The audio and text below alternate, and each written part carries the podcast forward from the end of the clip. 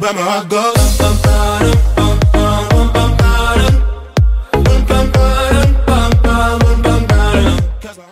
All right, so this is our first Year 12 PDHPE Core 2 video looking at the next critical question, which is how can nutrition and recovery strategies affect performance? So the first dot point that we're going to cover in today's video is looking at nutritional considerations. So on the left-hand side of the syllabus, we've got nutritional considerations that we're going to look at include pre-performance considerations, including carbohydrate loading and what that is, during performance considerations, and post-performance considerations. So basically the things that the athletes need to eat before their performance, during their performance, and after their performance to maximize their performance and recovery. On the right hand side of the syllabus, you need to apply this information by comparing the dietary requirements of athletes in different sports, considering their pre, during, and post performance needs. And I have included that in your notes, and I will do so also in this video. Let's go.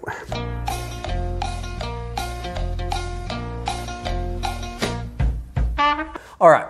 So before we get into the dashes underneath nutritional considerations, I need to go through sort of like a nutritional 101 to make sure that everyone knows what all this stuff is because a lot of you will know this already depending on your own interests and what subjects you chose in your early years and some of you this may be the first time you're hearing it but it's important to understand so that you can uh, answer your questions in a more detailed manner so first of all the reason that we look at diet uh, nutritional considerations is for two reasons the athlete's diet needs to support their performance. So whatever the athlete is doing, whether it's playing a team sport or going for a marathon run or they're you know lifting weights, whatever, their diet needs to ensure that when they perform, so when they are actually doing their activity, they don't run out of energy early. Okay, so that's what I mean by supporting performance. So when they go to perform, the reason that they have a good performance, or more likely so, the reason that they don't have a bad performance, can't be related to their diet. All right, so we need to make sure the diet's in check.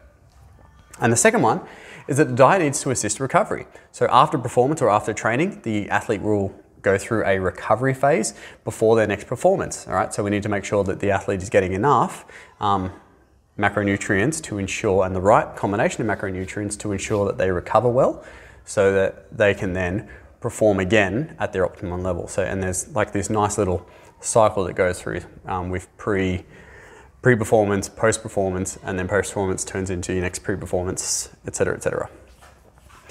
So moving on, we've got three macronutrients that we need to talk about, and I'm hoping you all know these, but if you don't, that's cool. We're going to go through them now. I'll stand on this side. So, whoop, just nearly fell over. It's all good. I'll stand on this side so that because there's nothing here. So macronutrients, our first one, and probably the most important one for energy reasons, is carbohydrates. Okay. So carbohydrates um, are stored as glycogen in muscles, so skeletal muscle, and also in the liver, a little bit in the liver. You should know from the work that we've already done on energy systems that carbohydrate and glycogen is used directly for creating ATP um, in our lactic acid system and our aerobic system. Carbohydrates come in many different forms, like you can think of 20 different carbohydrate containing foods. Most of the stuff that you eat on a daily basis will be carbohydrate based. Um, and they can be uh, classified in one of two ways either complex or low GI, or simple or high GI. Okay? And the difference between a complex and low GI carbohydrate or a simple and high GI carbohydrate is mainly based around the fiber content. Okay? So foods that have more fiber, and fiber is very good for you, will bring down the GI. So, GI is basically a reference to how fast the carbohydrate is digested. Okay? So, hence GI being gastrointestinal. Foods that have more fiber take longer to digest, so therefore, when you eat them, um, your body has to go through a very complex process to turn the carbohydrate into glycogen, so it takes a while, hence complex. Other foods, which have low amounts of fiber or no fiber at all, are very simple for your body to absorb, transfer into um, glycogen, and therefore they are classed as simple or high GI foods. And they both have a place in, a, in an athlete's diet, okay? So one isn't necessarily bad or worse than the other. So complex or low um, GI carbohydrates, which you would be aware of, are carbohydrates which have higher fiber content, such as brown bread, brown rice, pasta. I would have said brown pasta, but I was just trying to get off the brown track. Um, pasta's sort of in the middle, but we'll just we'll lump it together with complex low GI. Okay or simple, simple carbohydrates such as white rice, white bread, and the most obvious one being sugar. Those things have no fiber. Therefore, when you eat them, your body is able to transfer them into energy very quickly. The last thing about carbohydrates is that you need to understand that the body can only hold, but depending on like how big you are and how much you weigh and how much muscle you're carrying, somewhere between 300 and 500 grams of glycogen. Okay, um, so there really is no point in eating more than that um, on a daily basis, unless you're doing a certain strategy, which we'll talk about soon. Um, but also, if you're trying to maximize your performance and you're eating significantly less than this, then you're probably not allowing your body the best chance it has to perform optimally and recover uh, um, as well as it can. So that's our breakdown on carbohydrates. I'll rub it all off, then we'll go through proteins, fats, hydration, and then we'll actually get into the dash points related to the video. Or the dot point, I should say. Yeah, it's gonna be a long one.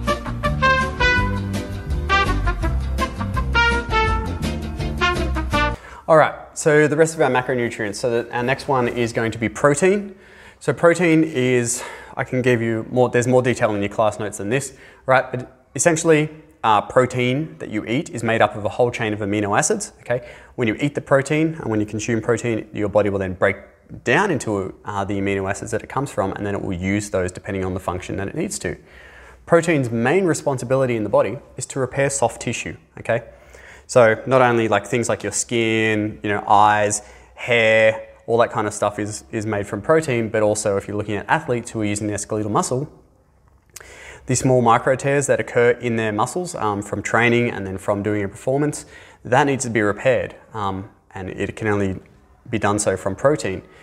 If an athlete is not consuming adequate protein, your body will then take protein from another spot on its body to then repair the damaged tissue, and then you can see how that's actually not going to be very beneficial at all.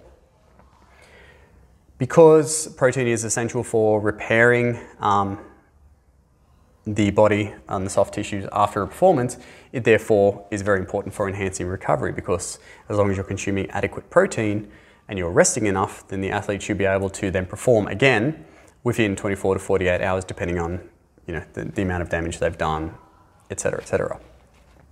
Importantly, most athletes will not need more than 1.6 grams per kilogram every day of protein consumption. Okay, most athletes will get away with just a gram, gram a day. So if you're a 70 kilo athlete, consuming more than 70 kilos of protein most of the time isn't going to be very beneficial unless you're trying to like build skeletal muscle. And if you're trying to build skeletal muscle, which different athletes will do, um, then most of the time, providing a natural, consuming more than 1.6 grams per kilogram per day has been shown to be ineffective.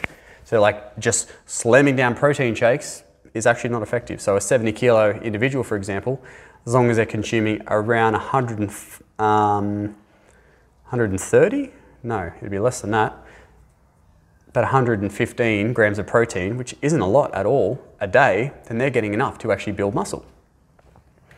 Examples of protein sources. So, meat, nuts and, and legumes like beans and things, and some vegetables, but they're very, they're very small amounts. Like you wouldn't try and get your 100 grams of protein a day from eating nuts. You'd end up consuming thousands of nuts.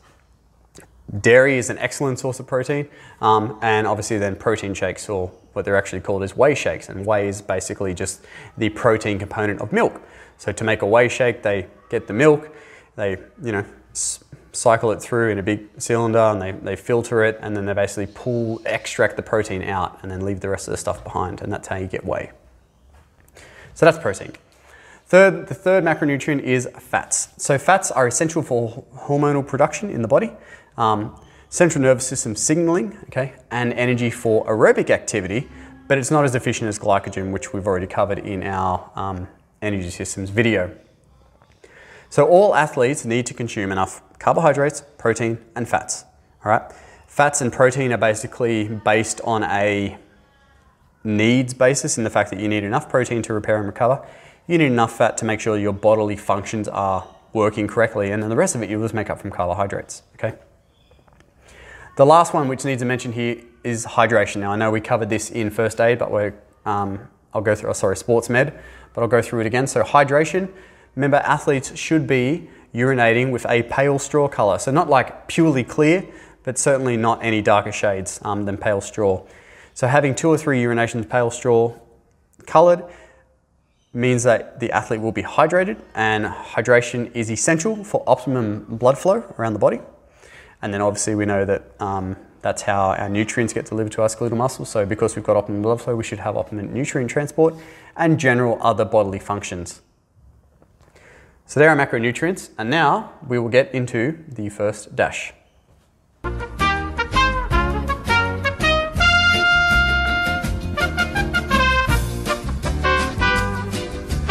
So, first dot point being pre-performance, uh, including carbohydrate loading, which is what we'll talk about on this screen. So that's your dot point. That's your dash there.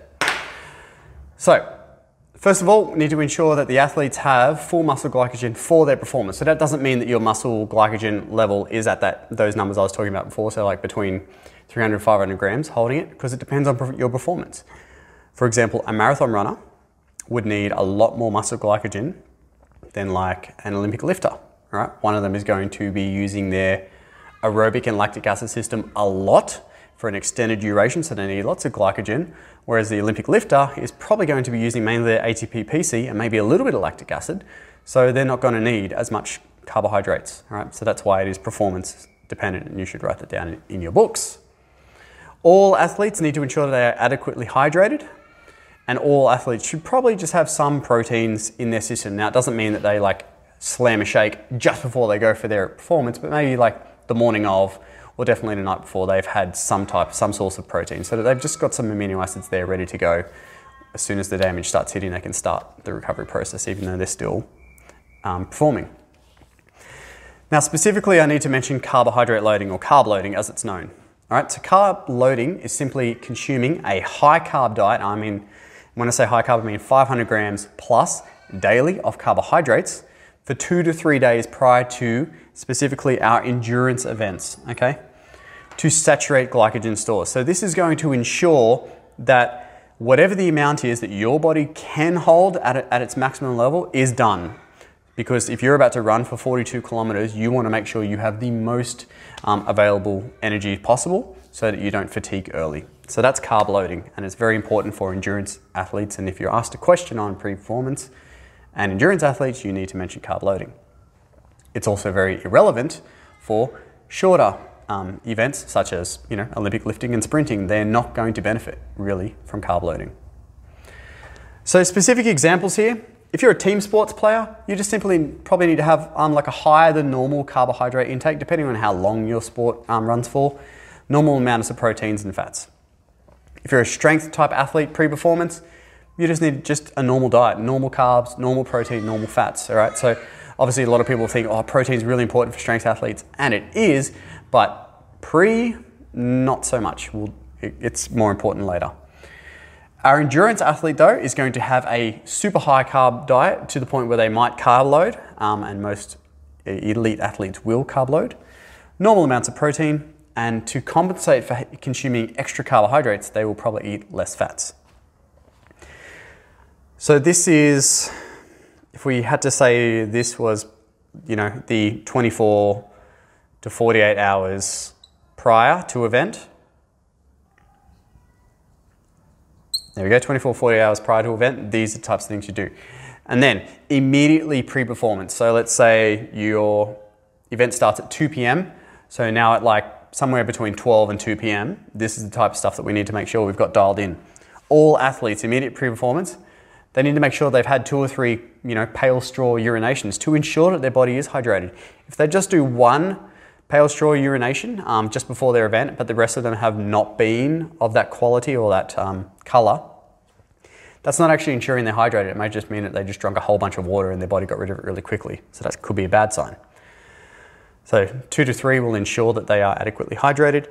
And the other thing is that all athletes immediately pre-performance may want to, um, more importantly for our uh, team sports and our marathon and endurance athletes, but you may want to top up your glycogen stores via some simple carbohydrates, okay, such as red frogs, carb gels that you can buy from Rebel Sport and stuff like that, etc. Okay, so you've just got some carb, some glycogen sitting in your body. Um, one to top up the stores in case you've used or any already before you carb loaded, or two, it's in your bloodstream so that it will be used or it will replace what's used pretty much immediately.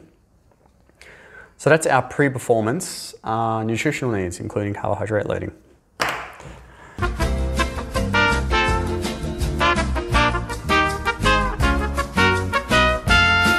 So our next dash is looking at during performance. So what are athletes going to consume during their actual activity to maximize their performance? So if the activity overall is less than 60 minutes, okay, so think of any type of short course athletic event, you know, any type of sprinting, if it's a swimmer and they're just going in one or two races, that kind of stuff, um, an Olympic lifter, etc., etc. Those type of people, providing their pre-nutrition, the previous um, screen that I went through, is adequate, no real nutrition is necessary or required to improve their performance, and it won't improve their performance other than being hydrated. Okay. So if you remember the rule, 150 mils of water or electrolytes per 15 minutes of activity, depending on like the heat. Obviously, if it's super hot, you're going to increase that level, but consuming that amount um, for continuous activity is really all that's needed. If it's going to help mentally, you can consume some red frogs or carbohydrate gels, but physiologic, physiologically, it's not going to really provide any benefit for short events. However, when we get to 60 minutes or longer, things change. So now we're talking about most team sport athletes, um, most repeat athletes. So, for example, if you're athletics and in the same day you're doing the 100, 200, 400, 800, or if you're a swimmer and you're at a swim meet all day and you've got like four or five races over a period of time, um, or if you're obviously a marathon runner who's just doing a continuous bout of exercise for 60 minutes or longer, then we need to look at our during performance nutrition. So the obvious one, once again, is hydrate. It is the most important, 150 mils per 15 minutes. It is probably advantageous to start adding electrolytes into that. Electrolytes are sodium, potassium, all that kind of stuff to keep um, mineral balance. Um, common example of being Powerade or Gatorade or whatever you want to put there. And the other big difference is that red frogs and carbohydrate gels, as opposed to up here not really providing any difference, is that they will actually start to improve your performance or help you maintain performance.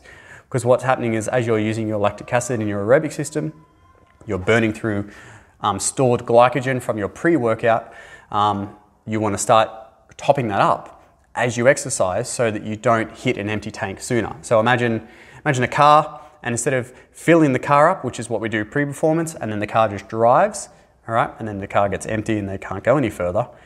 Imagine that we have like a portable petrol station that follows the car along, and every now and then you're just putting a little bit more back in the tank, a little bit more back in the tank, okay? And that's what red frogs and carb gels are designed to do um, to replenish the used glycogen. Now, eventually, you're going to get to a point where, like, you can't just run forever, okay? Fitness does um, take over at some point, but by consuming carbohydrates and um, more specifically glycogen in a very simple form, so simple carbohydrates, um, is going to keep that tank topped up so that the uh, endurance athletes can exercise for a longer period before they experience fatigue. So that's during performance.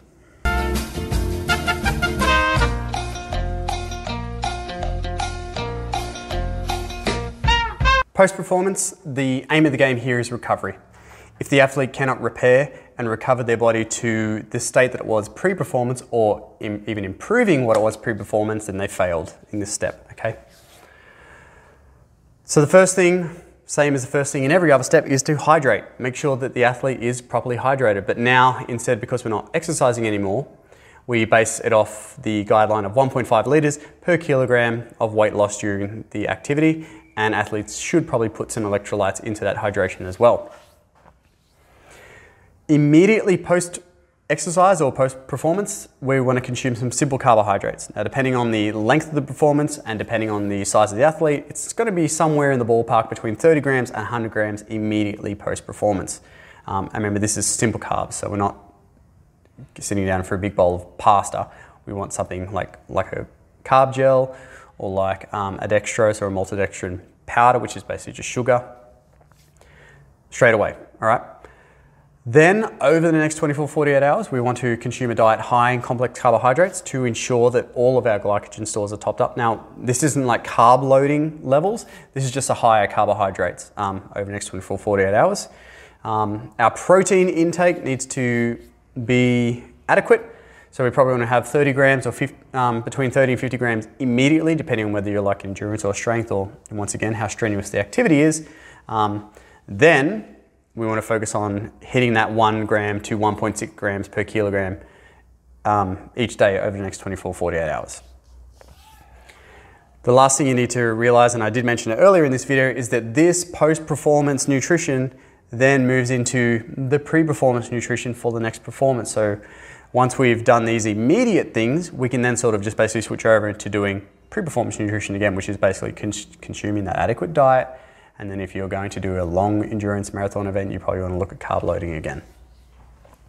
So, specific examples here all athletes should consume simple carbohydrates immediately after their workout, whether you're strength, team sport, or endurance. Okay, all of you, sugar, get it. To replenish glycogen stores that you have been used, that have been used in performance, and start the recovery process. Endurance athletes specifically will consume just adequate amounts of protein over the 24 hours. So we're looking at this uh, like one gram ish here, but you don't really need to remember these numbers. But anyway, strength and team sport athletes probably want to look at consuming the higher level of protein over the next 24 um, to 48 hours, so like 1.6 grams a kilo, kilogram, depending on how much muscle damage they've done, right? Immediately post workout, I do have it down there, but I'll put it here again for you. This is the recommended thing that I do want you to remember and write about in your answers is that you should consume, all athletes should consume somewhere between a four to one ratio of carbohydrates to protein to ensure that they are starting the recovery process in a great spot. It's a four to one ratio of carbs to protein. So the common example, which is really easy to remember, 100 grams of carbs, 25 grams of protein. All right. If every athlete did that after every performance, um, then they're in a really good spot to start the recovery process. They're in a really good spot to replenish their carbohydrates that they have consumed during their activity. And then they're in a really good spot to then start their pre um, performance nutrition for the next event. Yeah, that was a big video, but that is nutritional considerations. Thanks, bye.